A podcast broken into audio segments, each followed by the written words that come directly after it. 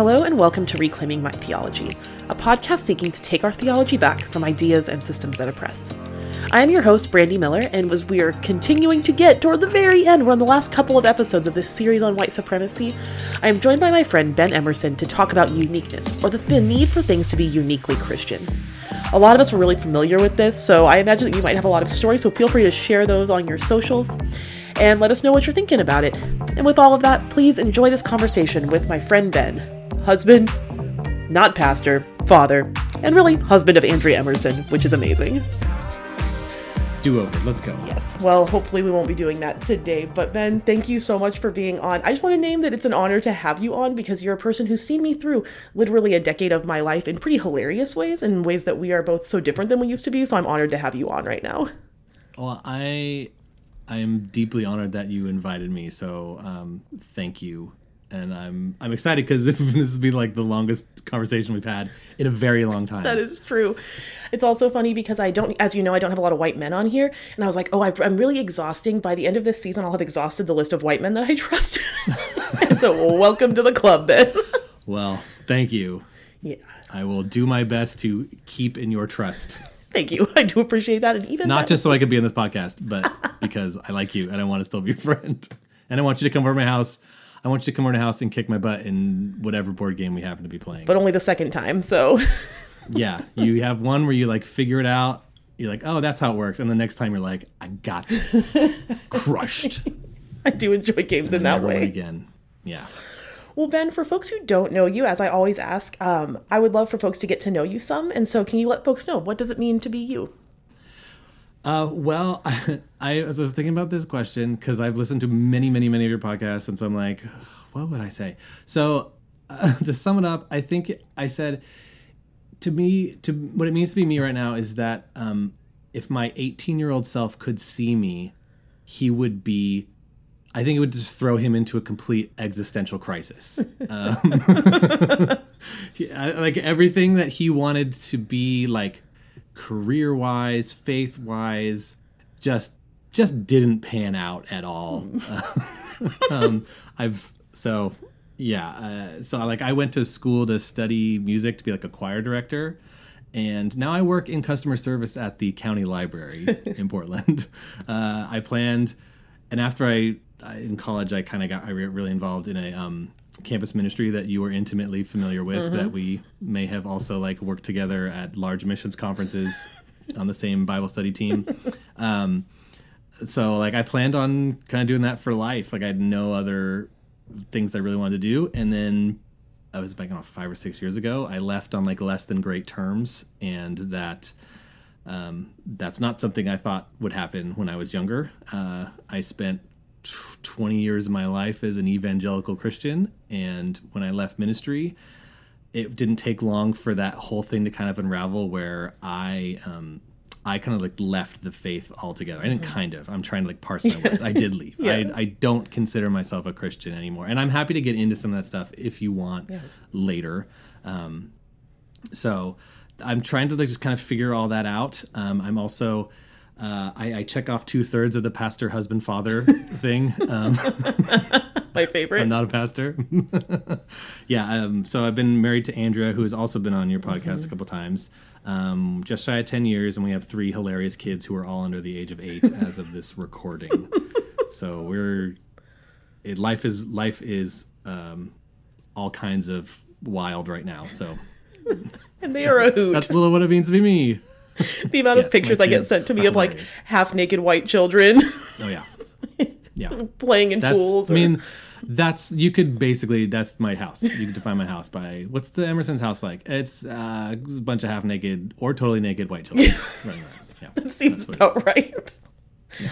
Well, tell folks a little bit about what you do with your time or what your sense of vocation is, knowing that that's like a complicated yeah. question that doesn't have like a simple yeah. answer. No, well, and, and, it was great. I mean, I you know I know you're going to ask that, so it's helpful to think through some of this stuff. But I always tied vocation to career before. Like I always thought, like your vocation is your job, um, and uh, like I mentioned before, I work at the call center for my local library. So if any of your listeners live in Portland and they call the Multnomah County Library, there's a good chance you're going to talk to me. um, so for me, vocation, even though I have a hard time with that word in general, like as an idea of calling, it's that's a thing. I'm like, I don't know what I think about that, but it doesn't have anything to do with what I'm getting paid to do right now. I think when I think about like what kind of life I want to live, um, I'm trying to think about like what kind of world I want my children to have when they grow up, and um, uh, what kind of people I hope they are. And I'm, I mean, I'm trying to raise like the best half naked white kids I can, um, who understand concepts like that we live in like a pluralistic multi-ethnic world and they aren't the center of it. And um, that they're going to people are going to treat them a certain way because of how they look and they're going to have some responsibility with that. So just trying to do that. Andrea and i are trying to figure out how do we use our money well. We don't have tons of it but we have enough that we can be generous and what do we want to use it for? So um, that's kind of what it is like I'm, I, I feel like in many ways like when you hear the term like mediocre white man, I'm like, I, I feel like I identify with that a little bit. Right? um, and I'm trying to be like the best mediocre white man I can be. Um, but then I also, I also write novels. I just I recently kind of got into writing fiction, so I published my first one this year. Which, um, when you uh, later on ask if I have something to um, promote, I will get into that a little more. Excellent. I'm happy to have you do that because I have a couple copies of it myself. So, Yes, which is so fun. warms my heart. so good. It's so so cool. It's so cool to get to see that happen. So this conversation is kind of a funny one because today we're going to talk about it's it's less it, it's hard to summarize it apart from just calling it uniqueness because I think that there's this mm. reality in a lot of Apologize for my crying children. that takes them a while to fall asleep. That's my three year old. it's okay. We'll see what we even get on the other side of it. It's real. It's just real life. yes. And I might I don't know what will happen in here. I'm in like a the old Mars Hill Church building that my church is now in, so the ghost of Mark Driscoll might be in here, so who knows? He's not dead. He could still have a ghost. I don't know how demons work. You know, I don't even know what I believe about that stuff. Does now. he have like past, present, present, and future, like in Christmas Carol? Oh no. We're making that happen. I'm gonna write that one. Yes. Please do. That's the that is the parody slash like fan like anti fan fiction that we need in the world. Yes. Yes. Okay. So we're going to talk about this concept of Christians needing things to be utterly unique or uniquely Christian to be valuable or to be good. Mm-hmm. And I think that as a lot of people are trying to figure out what it means to reclaim their theology, there is this way that we actually lack a lot of creativity in how we do that because there is this entrenched worldview or cultural worldview that says that things need to be unique or uniquely Christian. And so as we start the conversation, I would love for you to share some of your thoughts. What do you think about that idea? Please define that in whatever ways feel comfortable or good for you. Yeah. So the first couple things that come to mind, I think of two. Um, so one is there's an idea in evangelical Christianity, and it may be in larger in the Christian world, but that for something to be good, or like you say, like worthwhile or valuable, it has to be explicitly Christian. Um, like something let's say like love or justice truth kindness whatever like unless those things come with this like jesus stamp on them or jesus attached to them or oftentimes like you know you're doing ministry stuff like you can't like you could uh, i don't know do free meals for people but you have to do a gospel presentation otherwise it's like well did you do anything?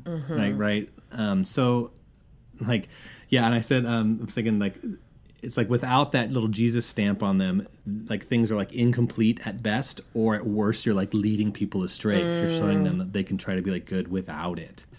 Um, and then the other one is kind of like the reverse of it which is that the, i think that the christian way of love justice truth kindness whatever is like the most valid way. Um, or is the most helpful or is like the best expression of it. Yes. Um, so i i think like you'll hear phrases a lot of times um, where it's like well the world does relationships this way but biblically like relationships are this or like the world does finances like this. The world tells you to use your money like this but the bible and god tell you to do your money like this and there's that dichotomy set up.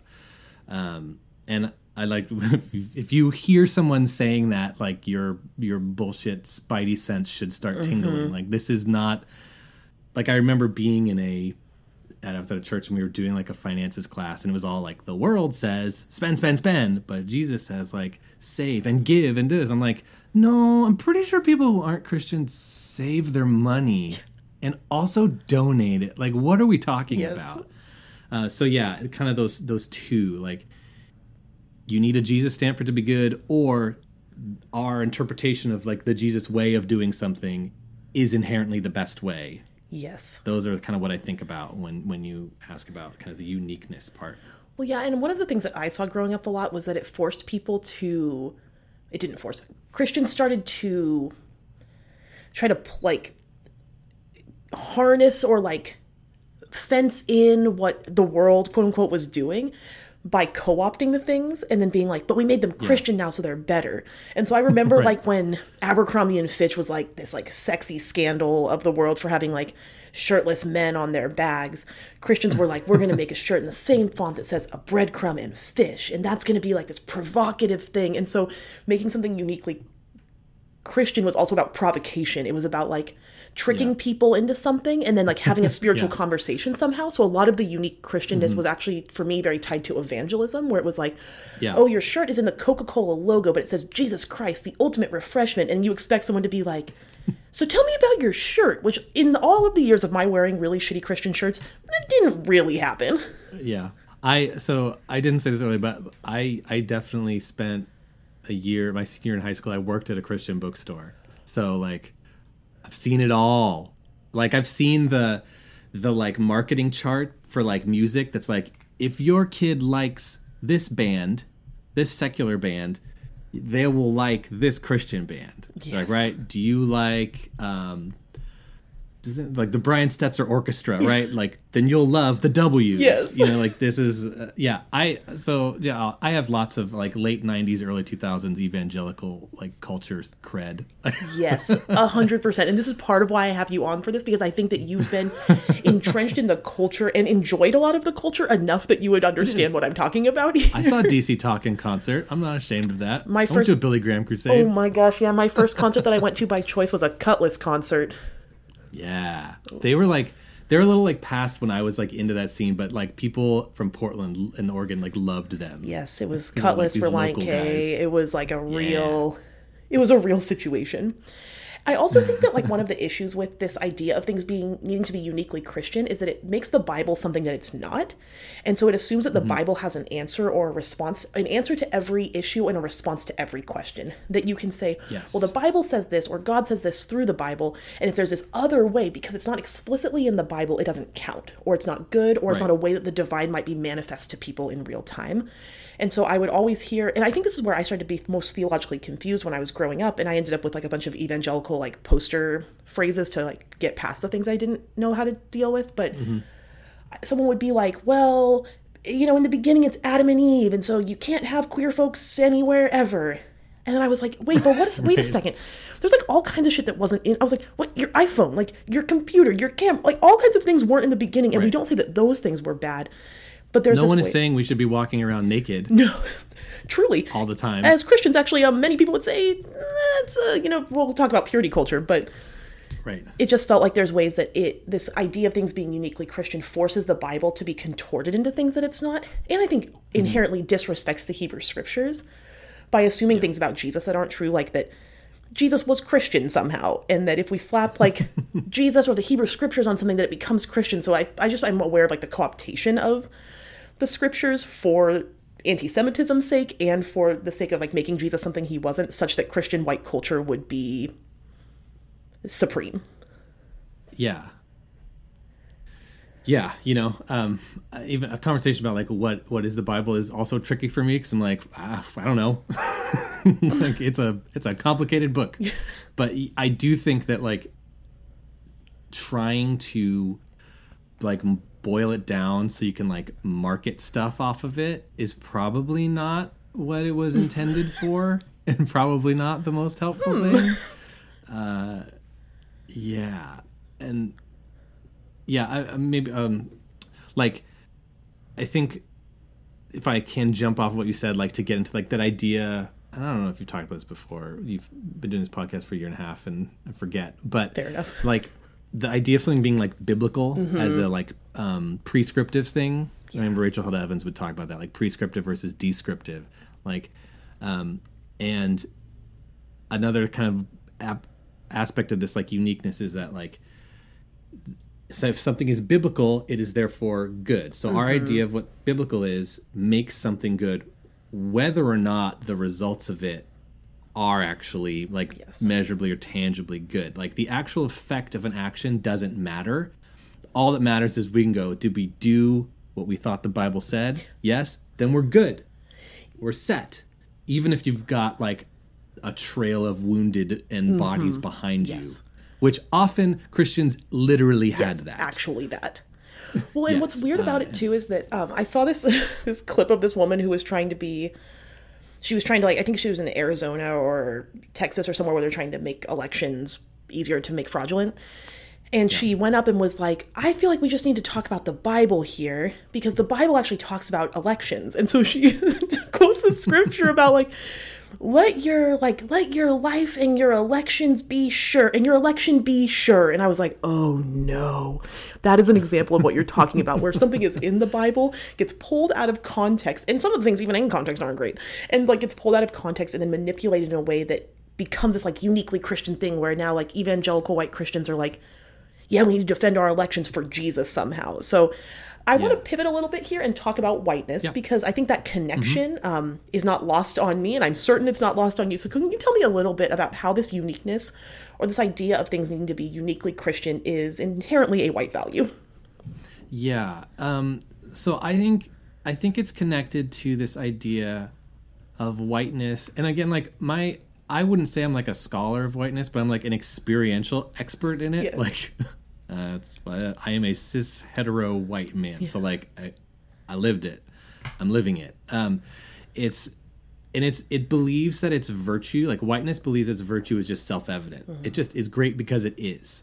Um, the way we do things is the best. Why? Because it just is. I mean look at it. Come on right? Like that's kind of the idea right? Like um and, and as i was kind of thinking about that i was thinking about like you know in the colonial period like you've got these cities like london and paris and stuff and you're like look at these amazing cities. How could we not be doing this the mm-hmm. best? Like and meanwhile like the thames river is just like it's just flowing trash. Yes. it's like disgusting. Like people are, are the health conditions in these cities are atrocious. Yes. and and meanwhile there are indigenous folks living all over the world like doing just fine like just like just crushing it. Yes. like, you know? Um and and that we have the audacity to go like well hold on. Your trees aren't in a row. Therefore they're not good enough. But they're like no this is how they grow dude. Like this is Yeah. this is how stuff works. And we were like no no no. Our way is better because it just is. Yes. and so i think that gets put on to christianity. And i also think that there's like i don't want to like excuse stuff. Like i think there's plenty in the bible for that to kind of latch on to. Mm-hmm. Like you know it's not that oh you just read everything wrong. Like no there's stuff in there that like whatever your, interpret- your interpretation of like something like the great commission is. Yeah. like jesus does say you got to go in the world and teach them to follow me. Yeah. so it's like i have something that everybody else needs. And so white people were like well yeah i mean duh. And we So- already have it. right um, and so you go out and so that becomes like our way of doing stuff is the best way just because it is Mm-hmm. Yeah. because god said so. But like and you don't have to think about what you're actually doing to the land or the people um, to people's like physical bodies to their emotions to their spirit. Like you don't have to think about any of that. You just go like well this is the right way. And if you're not if you're not with it like something wrong with you yes. not our way Yes. When I see, I think I hear in that too this idea that like whiteness is the pinnacle of humanity. That like, Yeah. it's like, yeah, God creates in the beginning like all the earth and the people and like Adam and Eve or whatever, but like white folks, we've nailed it. Like, we've figured out the Yes. true way, the best way, the good way. And because that is so tied to Christianity historically, it, bas- it basically creates a reality where white equal, equals pure. And I think when we talk about things being uniquely Christian in theological terms, that becomes a really interesting conversation related to me to holiness, where there's this idea that mm-hmm. like God is uniquely other or set apart, and like God is so different that like we can't even comprehend who God is. But somehow also we are so uniquely different and so like God that we can do like whatever we want, and the way that we've become that is the best way.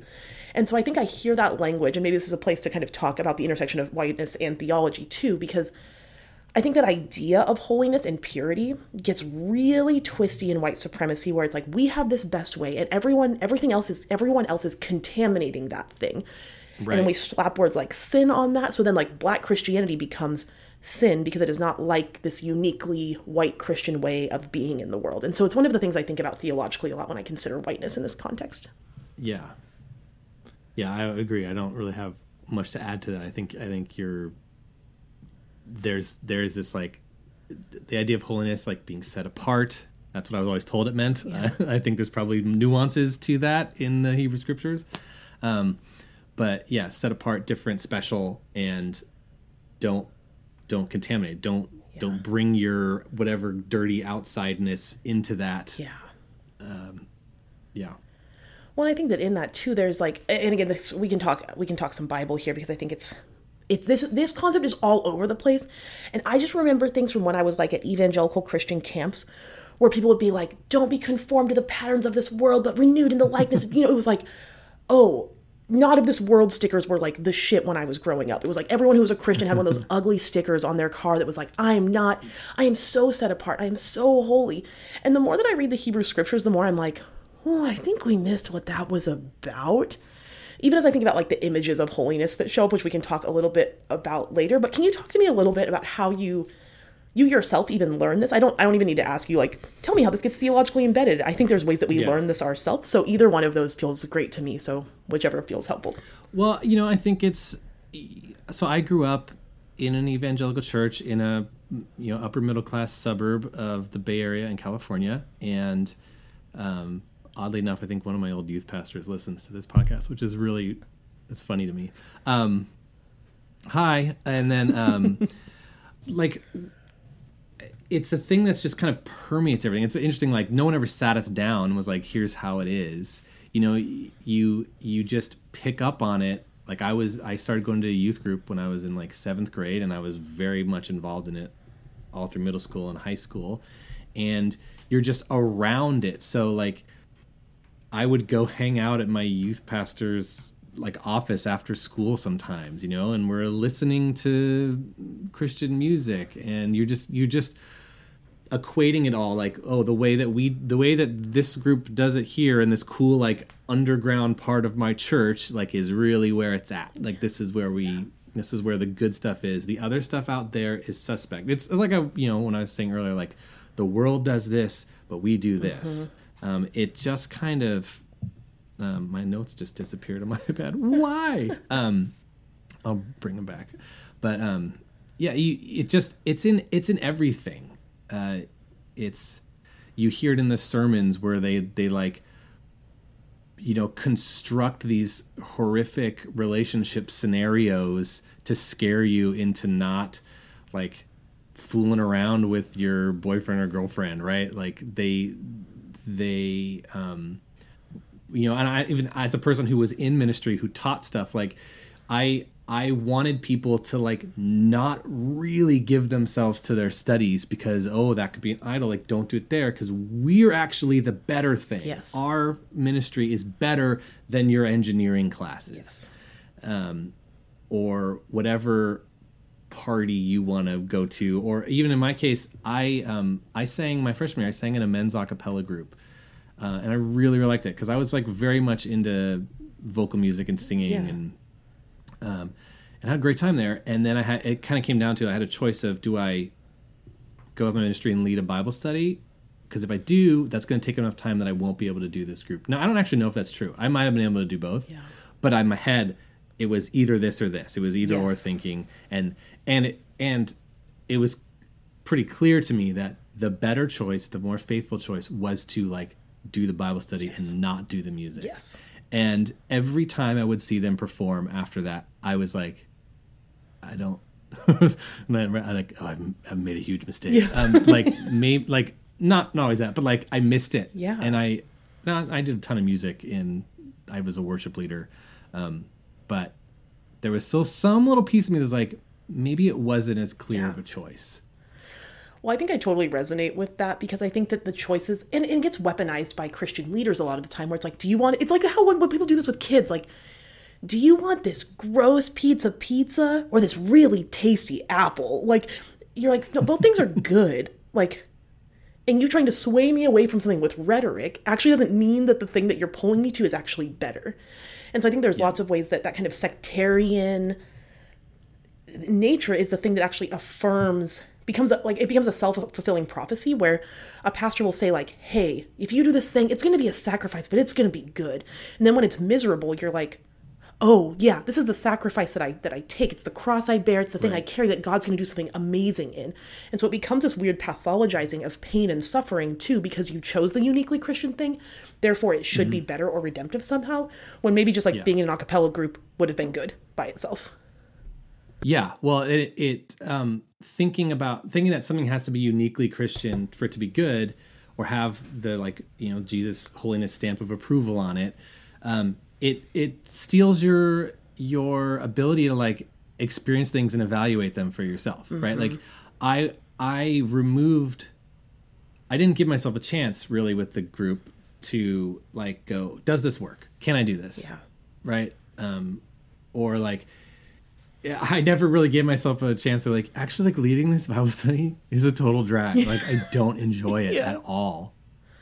Like there are times where I enjoy being in this dorm, meeting new people. Like I know my senior year, I moved into the dorms like all- every year I was in college, and my senior year, like we were really good friends with like everybody in our hall. We had a great time. No one came to Bible study Yeah. ever. Like, and if they did, they were just like, "What are we doing here?" But like, so there was fun times, totally. But like, I never really felt freedom to go.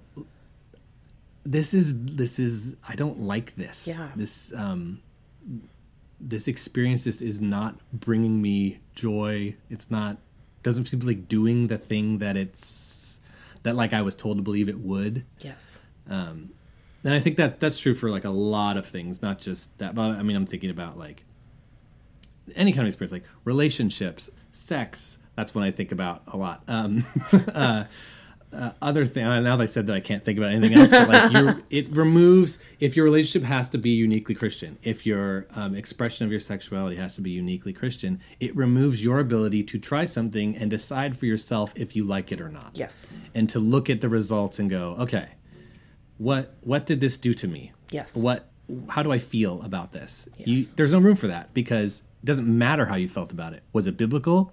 No, then it was wrong. Yep. That's totally a thing. And I think that it gets well, I mean, there's so many things that that happens with, but like one of the phrases that I heard and used, like I definitely weaponized this against students in my time in ministry, was like, you know, sometimes the hard thing is the best thing. Like the thing that like feels like I can connect to. Because I, I think there's some ways that I'll rabbit trail to this a little bit, but we would like make Bible studies that had a clear invitation at the end that worked toward the end of our ministry. And students might mm-hmm. draw other conclusions, but we're like, yeah, but there's like a right answer. There's a right way to do this. There's a way to do that, like that we know, and you'll sacrifice to do the uniquely Christian, most holy seeming thing in such a way that you make yourself miserable and that it teaches you a pathology where when there is a hard thing that you don't want to do in front of you, you have reasons why you do that thing you don't want to do. And I think it's why Christians are so bad at consent. And we're gonna do like a whole episode on that later. But I think we're terrible at consent because we're not taught what we like or can or cannot say yes or no to because something is labeled Christian or more faithful or more holy somehow. Yeah. Yeah. The I completely relate to like the idea that the harder thing if it if it seems like if it seems more aligned with whatever I'm reading in the Bible or whatever studying, then that's the right thing. Um, and you distrust the fun. You distrust the easier. You distrust the like. I don't know. This is the one that's like, yeah, that's just less work Yeah. yes. right? Like, I just don't want to put up with whatever it is. Like, Yes. look, I know we're all like reaching out to people. We're trying to like invite people to Bible study. I just want to watch. You've got mail again. Yes. Like I just like there's now I'm just like you know what, watch a movie. Yes. Like pay attention really to the things that you like. You'll be fine. Yeah. Yeah, it is such a mess. And I think that there's ways that because again, I think this is like really bad readings of the Hebrew scriptures, but like the idea is like if you aren't holy or set apart or uniquely like we say Christian, but like uniquely God's people or whatever, God's gonna murder you. Like God's to murder you or God's to send you to hell. And so there's a way that like Mm-hmm. being uniquely Christian actually ends up being like you're the light of the world, you're the city on a hill. Like Galatians, it's like if you sow in the flesh, you're to reap in the flesh. And I'm like, I don't know, that's like always the worst thing. But like I just feel like there's all of these ways that this idea of being set apart or far off means or like like that you need to be like so otherworldly means that you're always operating under the assumption that God's trying to kill you. And so I think that that's like that's for me is really troublesome because our interpretations of the temple are so strange that it's like, oh, holiness is about like how you come before God, which is I think true in the Hebrew scriptures, but it, it ignores all of these realities where like, yeah, you don't just like waltz into the temple, but also these metaphors that are in like Isaiah and in Ezekiel where the spirit of God or like the purity of God or the holiness of God is coming from those places to the people or to the land and like healing everything. So it's less on like this agency of like if you fuck up Jesus is going to kill you and more like how are you experiencing the other the, the totally otherness of god meeting you in a way that is like healing and good and i think if we're just like the bible's the only place to find that or like a uniquely christian way is the only way to experience that we miss the kind of natural like literally the natural like the natural world and like Yeah. Other ways that goodness might encounter us in a way that actually engages us in a divine or spiritual way and so i think that there's just we just miss so much and lose so much in this Yeah, I agree. Like I think, you know, as I've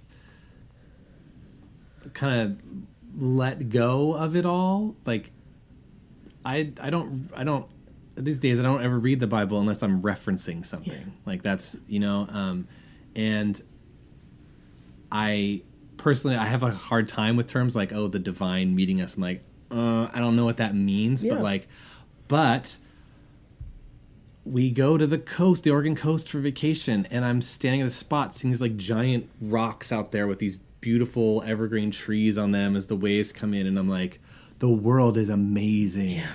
Like, and my feet just got washed by the ocean, and like, the ocean is where my ancestors like are from millions of millions of years Yeah. ago. Like, just like I have those moments where I'm like, this is so cool, and like it doesn't need it doesn't need to have something uniquely Christian about it. Yeah. I think you know. I, I um. I, you've mentioned a couple things. Um. I just I recently read Braiding Sweetgrass, and good. I you know it's a risk of being a broken record. Like everybody listening to this, go read that book. so. But like that book. I, I'm starting to learn about what it means to like have a reciprocal re- relationship with the world, and just like the barest amount, you know, reading that. But like, I'm okay with it going, look at this like amazing, beautiful world that I just got to be born into. Like, and how can I, how can I be kind to that world? Yeah. And like, you know, we're doing like little things with our family, you know, we're like on those, like, we just had some crazy heat waves in Portland. You had some, it was pretty hot up in Seattle too, Mm-hmm. very right? much so Um, but like you know, it's like 115 degrees outside, and we set up like just a little like tray with some colored rocks on it, put water in it for bees. yeah And my kids are out in this little inflatable pool, and they're like, "Ah, it's a bee." And I'm like, no, "No, no, guys, look, it's a bee because it's coming for the water. So like, we're just gonna leave the water out because we want to be nice to the bees." And so all my kids like, "Oh, it's our bee friends." Like, and then we had a yellow jacket nest that our um, my father like put a little like one of those yellow jacket tube trap things, Yeah. and my middle kid was like livid. He's like, "Why? Why are you doing that to the bees?" I'm like, "Oh, this is you've got a good heart, kid." But um, all to say, like, you can find things that are, I think, deeply meaningful and significant. Like maybe that's my way of saying something about the divine is like this is like deeply meaningful, profound to me. Um, in so many places and if you're if it has to come straight out of the text of of one of paul's letters um then like you're gonna you just limit yourself so much to Yes. what's out there and again i'm not saying like i am i am fully alive and experiencing sure everything but like I, it's it's learning. I'm taking steps there and i'm i'm letting myself feel awe and wonder at stuff. Yes. and um and letting different voices instruct me and teach me um ways that i can be in the world. Yes. And i'm finding that to be like like i said like deeply meaningful deeply Yes. significant Well, and I think that's so beautiful because uh, there's there's a th- like I think when people approach the Bible, oftentimes it's like again it's this prescriptive thing where it's like, Yeah. well, Abraham encountered God this way, so I should be able to do this exact same thing. Like, I know someone who tried like a dozen times to walk on water, and I was like, oh, this is like. Because people are encountering God in wacky, wacky, wacky, wacky ways in the Bible that are not like, don't seem super replicable, nor should they be, or whatever. And what I think ends up happening is that Christians set their expectations on the miraculous coming from the outside, or like again in a uniquely Christian or Jesus stamp mm-hmm. kind of way, that even people who have a deep faith end up constantly disappointed by their faith because it, that's not like a the skies open and a dove comes down and you hear the audible voice of God, or like you didn't feel a thing deeply enough, or you didn't experience something in the way that seemed the most spiritual. And I think that's deeply damaging because we don't learn to have awe and wonder in other spaces in a way that allows our faith to be shaped by things outside of just like what our expectations of it should be. Yeah, and and that's a place where like I, I'll admit like that's that kind of idea is something that did kind of pull me away from faith. Is this idea like I felt like, and I, I don't know what to do with like it's sometimes actually it's it's hard like when you say things like that, I'm like, I don't know what to do with that, Brandy, because like I read, I read the, I did, I led Mark's study, like I led people through that. Like Mark's all about the miracles, Yeah. and yet I also have to go like, hey, students, this is probably not going to happen. Yeah. Like these things that you're reading are probably not going to happen, and you probably and actually believing they will is not that helpful. And I don't know, I like, I don't know what to do with that. Like that feels like at that point, I'm like, then what, what are we doing? Like, what's the point of this, right? So like um, it a lot of ways it felt like c- consistently lowering my expectations of what I thought God could do to my point now where I'm like my kind of big question when it comes to God is like okay God um, like an office space where the consultants come in and they're like uh, what would you say you do here? Yes. um, so like I'm like I I don't know how to answer that question. Like what what does he or God do? Like like we don't need to assign a he pronoun to God. But like what does God do and I don't know Yeah. um, and I don't know how to read the Bible and not get expectations that God should be doing Yeah. crazy things. Like people should be rising from the dead. Like why? Like all those Christians who were like, "We're not gonna wear masks." Like on some of them, like you should be right. yeah. Like you, but it seems pretty clear to me that God is not in the business of making the coronavirus go away. Yeah. That's up to us. Uh, and um, I think like trying to, for me, trying to find awe and wonder in the natural, in the like things that like really do happen, has been a really, um, it's been like a, I think it's a really great experience Yeah. um, and I'm I'm enjoying doing that. And like I took, we went out with some friends and just went canoeing on the the the river on Monday, and I was like, I'm just on the river with my with two of my kids on a canoe.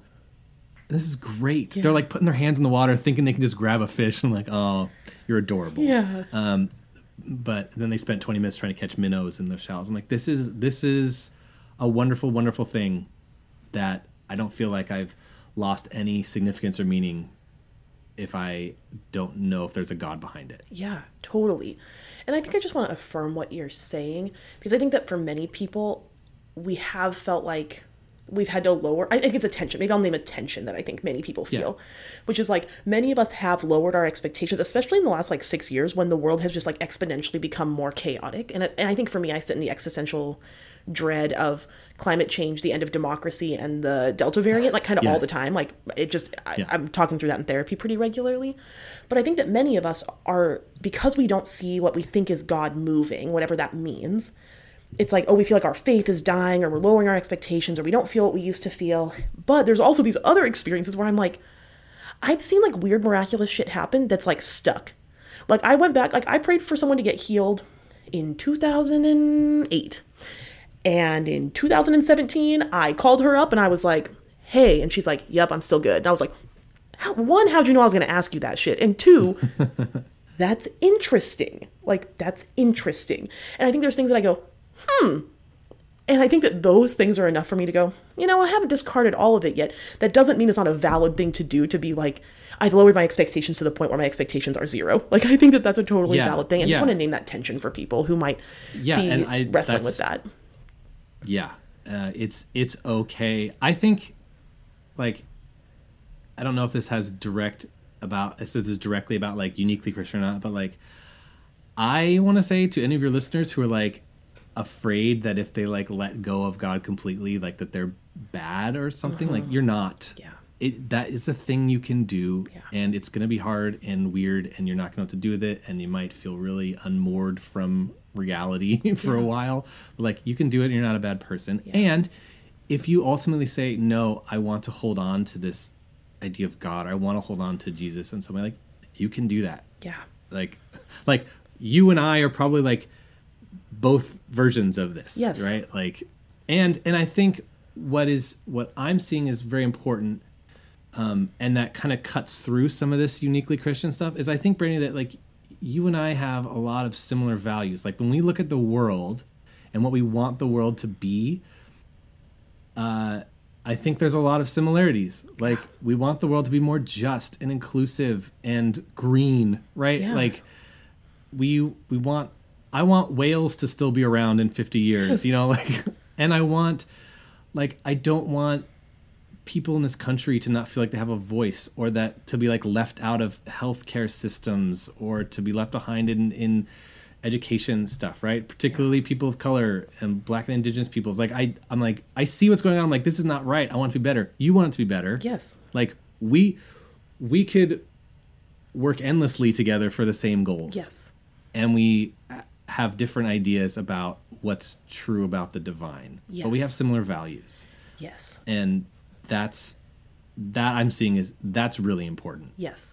And I think that's particularly important for many of us who have mistaken triggers for the Holy Spirit because I think that there's a way that like 18 year old me, if I was talking to you right now, would be like, no, because somehow what the way that you save the whales is going to slip me on a slippery slope back to Satan somehow. And like that if it doesn't have the Jesus stamp, it's not good. So I think this is actually very related because okay there's a way that I have to demonize you to make your version of that thing the wrong way to do it, even if it is the better. Because my Christian approach, or like historically Christian approach to something, may be the very wrong way to approach something when, say, we need something like science.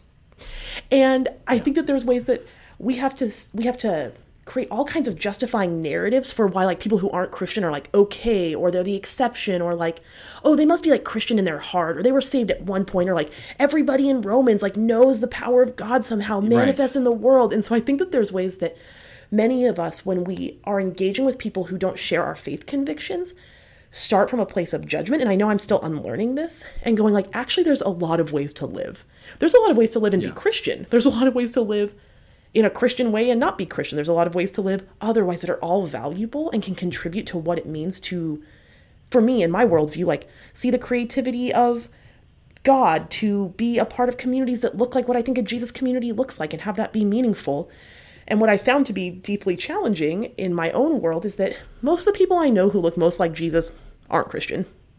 and I don't exactly know what to do with that all the time.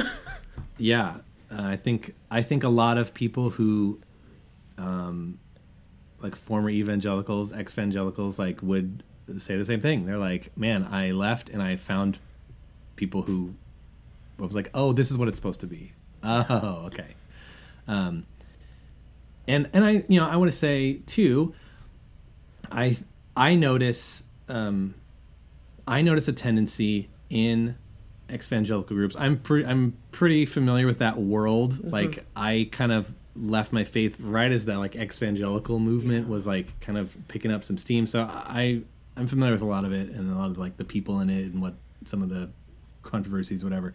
But like sometimes there's this like hard pendulum swing to like oh religion and all religious people are just bad or whatever and i'm like eh listen like and we're like oh we just need science and like "No, science gave us the atom bomb Yes. right like science Yeah. gave us uh like all those oil refineries that are just like destroying the world that's science yeah. and and that's why I loved I bring it back to braiding sweetgrass. Yeah. Like I know that book came out like eight years ago, but it's like my book of the year for Yeah. me. but it's like it's this melding of really good science and really good like inhabiting the world Yeah. and and understanding what like what a human being a community of human beings can be in the world. And it just it marries those two things so well. And i'm like oh see it's it's not just the scientific method that will save us. It's a science it's it, it's science is a tool that when you have a posture of reciprocity and and justice and like seeing the rest of the world as just as important as we are that it can do such amazing things. Yes. like that's so yeah just before even if before you read my book read that book well, yeah, and what I love about her is that in some ways she's kind of like, and this is kind of magical. And she comes just shy of saying things like, and that was a holy moment. Like, she really is hmm. like right on the edge of those things. And so I think, you know, as a person who is like very Christian, like, my my like my take on love for Jesus and all that has not changed very much, but I think what what feels like maybe the the implication of some of that is that there's ways that Christians like kind of fuck themselves like really badly like where we'll be like the uniquely Christian thing is to and this is so stupid because it's like not even true. It's like the uniquely Christian thing is to pray and I'm like you don't think other faith communities pray to their gods? Like you don't think that's what's happening? But it's like prayer is the right thing and therapy is the secular thing or like prayer is the right thing and going to a doctor is the secular thing. And so I think prayer gets like really twisted in these situations too where like prayer isn't like just your first pass at something it's your only pass. And if you if you decide to do something else you're no longer a faithful follower of god. Or like if you believe that like things can't be explained or like that something is just bad because it is and like god's not working everything together for good according to god's purposes like because you you're losing your faith. And faith is the better thing than like sitting in the reality of your pain. And so i think there's all kinds of dichotomies that get set up with this uniquely christian dynamic yeah and so I guess I'm wondering. So we've talked a little bit about this, and I think we can kind of move toward wrapping up here. But this kind of, what do you think it costs Christians? Because I think for someone who doesn't identify as Christian, I think that you probably have a pretty good perspective on what it costs Christians to only be in these like uniquely Christian spaces, or to have kind of a, a world that's calibrated toward. Or magnet like magnetically pulled toward things being uniquely Christian. So can you tell me a little bit about like what you think that costs people like me? So, uh, the the the truth I think that's fairly obvious, but I think a lot of, maybe a lot of people who are like deep into white evangelicalism don't necessarily think about is like Christianity does not and has never had a monopoly on goodness, right? It never has. It everything good about humanity existed long before Jesus showed up, right? Like it was all there, and um, I think there are ways that Jesus highlighted a lot of the good and like spoke to things that were like already true. And I think there's ways where I look at Jesus and like, I don't I don't know about that, man. Like, ugh. Sorry. um, but like if you have if things have to be Christian, um, you cut off so many avenues of learning and growth and goodness like just just like good pleasurable experiences um, like you were saying like oh prayer is better than therapy So i'm like yeah it's like prayer or like god dancing with your friends socially distanced outside probably these days but like right like like I would have thought, oh, that's that's just running away from your problems. But like, is it? Is it if you like are with people you love, moving your body to music you love? Like, what what's what's bad about that? Yeah. That sounds amazing. I am not a person who does that. I'm just want to make that clear. Like, that's, Aspirational values. yeah, dream. I'll work on my white man's overbite there. Um, but like, there's so much goodness out in the world from so many different kinds of people, from so many different backgrounds, from so many places, expressions of art and like just everything, right? Like is can be a potential source of really wonderful, awe-inspiring things um, that can make you just love being alive yeah. and and what's also great is you have freedom to try all of it Yeah. um, you really do Yeah. and you get to decide how you feel about it Yeah. you don't have to let someone tell you how you're supposed to feel Yeah. about whatever you experienced um, like you know like when people like yoga is demonic or something I'm like come on man like really you know like you're not if you decide that you want to like participate in something that falls outside of like your christian tradition you are not creating a foothold for satan like it's that's it's not happening Yeah. Because what's Satan going to do with that foothold? Like I just I like even the metaphors are weird. Yeah, and you know, and I think you you mentioned this too. Like, it's okay to not to. It's okay to believe that the Bible doesn't have all the answers. Yeah. It's really okay because it doesn't. yeah. Um, what did I write here? I want to like. I I found it really helpful to, you know, it's it's hard to do this when you're deeply in a ministry context. Um, like it's hard to go. Do I actually believe what the Bible says about this? Yeah. at least or at least in my interpretation of what the Bible says about Yeah. this. Um, it's it's hard to do that, but I think when you like to begin with a what do I like know is true and real about the world, Mm-hmm. and then to go, does the Bible seem to back that up or does it not? Now some people would say, oh, it 100 percent does, and other people say, no, I don't think it does, and we're gonna land on different places. Yeah. Um, but like, you can question it all the way. You can question it all the way down, and you can walk away going, "There's nothing here." Yeah. Or you can say, "No, I found some good stuff that I want to hold on to." Yeah.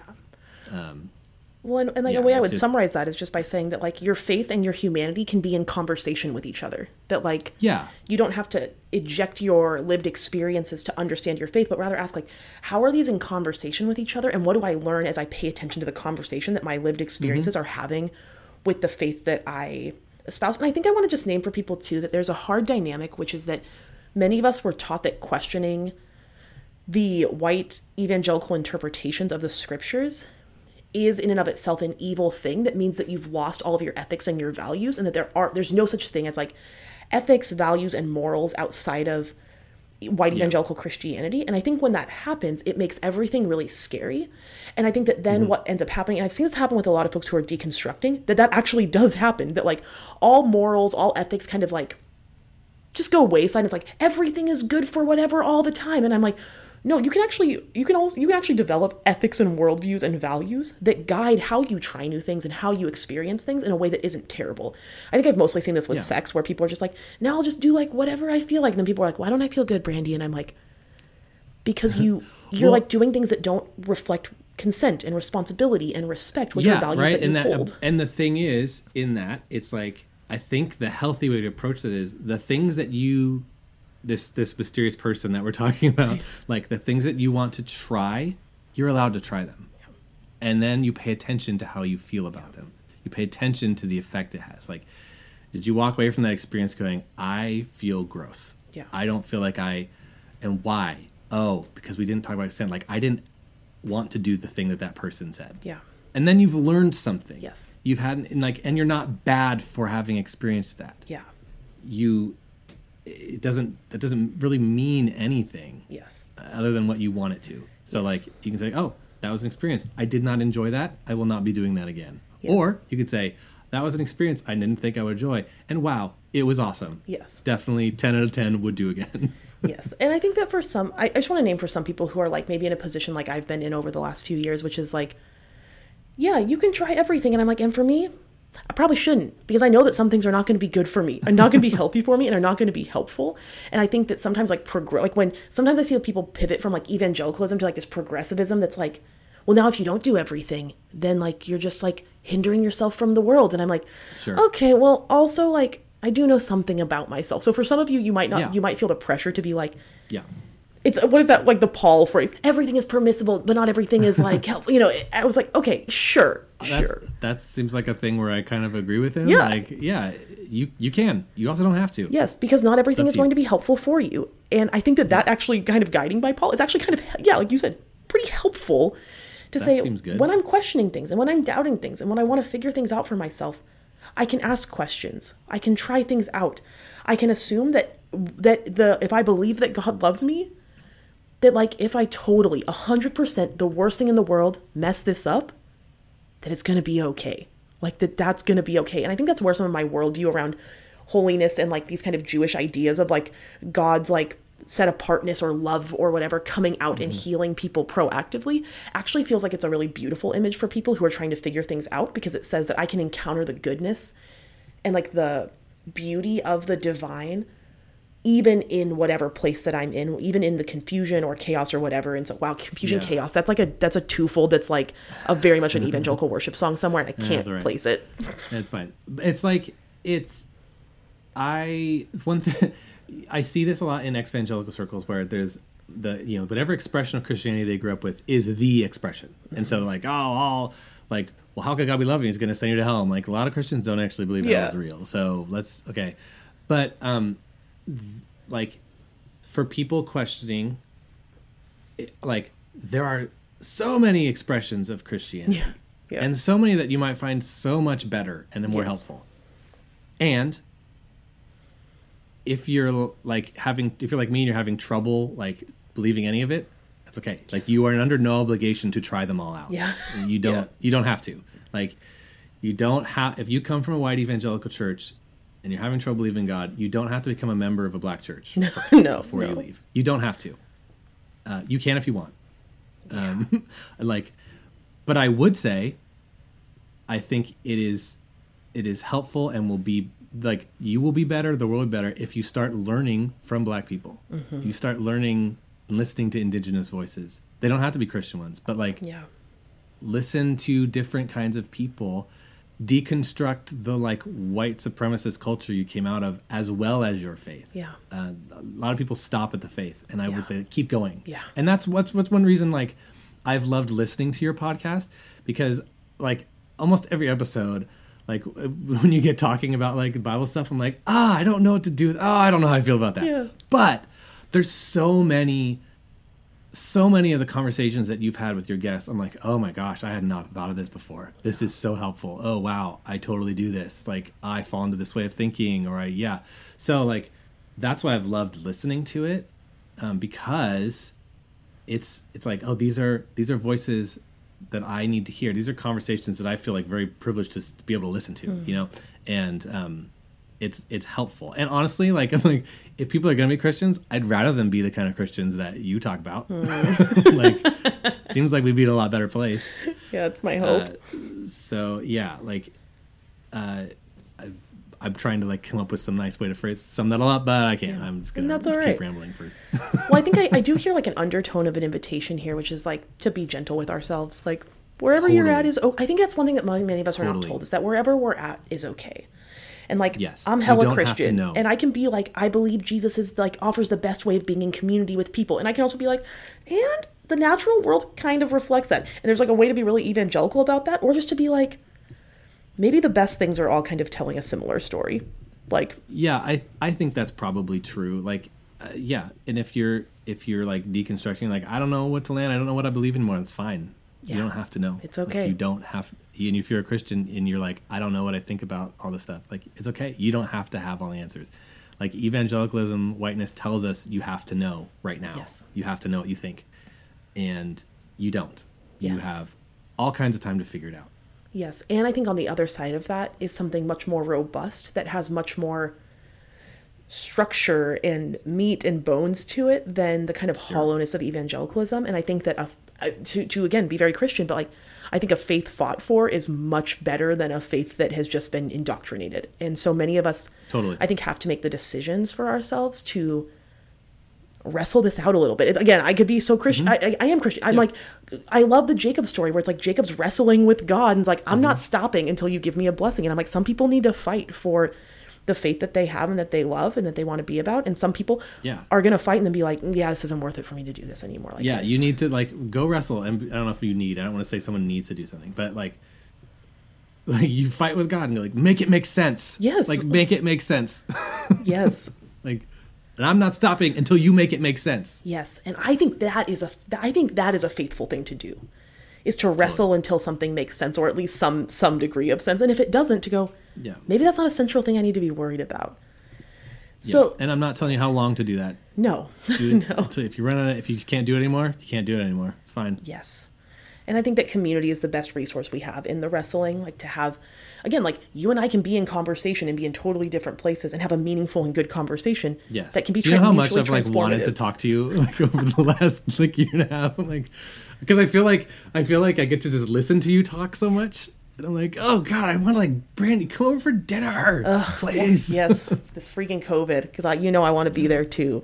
I'd be delighted to come hang out sometime. But um, I mean, listeners, dear listeners, Brandy used to come and like crash on our futon. sure often. did. Yeah, I still have a key And to your spilled house. a bunch of black nail polish, I think, on one of our scenes. oh my god, I did. I spilled a whole thing of black nail polish. it's okay. polish. all You know why? your stuff. Because we see that thing and we go, "Oh, Brandy." Yeah. I'm pretty sure one of these keys on my keyring is a maybe an old key to your house. so Oh. I still have one of those. But you know, Excellent. to um, use the segue in a terrible way, I know where to find you. But where can people find you out on these internet Yeah. streets slash in the world?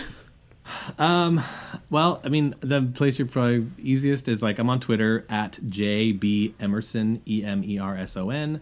Uh, I'm also on Instagram. I'm very bad at it, but it's that's J underscore B underscore Emerson. The J stands for James. I go by my middle name. Uh, so that's that's basically where you can find me if you're wanting like snarky comments towards politicians or I don't know. It's random.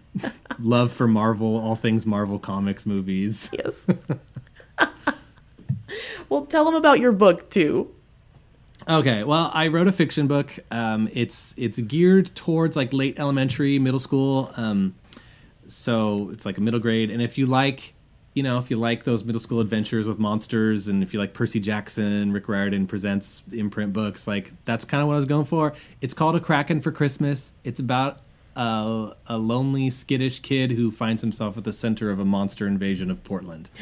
uh, so that's like the real like one sentence Yes. thing. Uh, I had a, I worked on it for a couple years, and I'm released it into the world. You can also, if you are a member of the Multnomah County Library, you can check it out. It is in their collection, or you can just buy it on. I hate that it's on Amazon, but that's a good place to get it. Mm-hmm. Yeah. Um, or Kobo or Barnes and Noble. It's on those ones as well. So good and so fun. So read it. Leave me a nice review if you like it. Yeah, it's a romp, and I like a romp. So, well, thank you, Ben, so much for your time tonight. It's so good just get to talk to you and to see your face on here, listeners. I always can see the faces of the people I'm talking to because I don't want to act like I'm talking on the phone with people who I'm trying to have discourse with, and so it's just so good to get to see your face for a minute. And I hope I get to come down and hang out with your family so soon. Yay.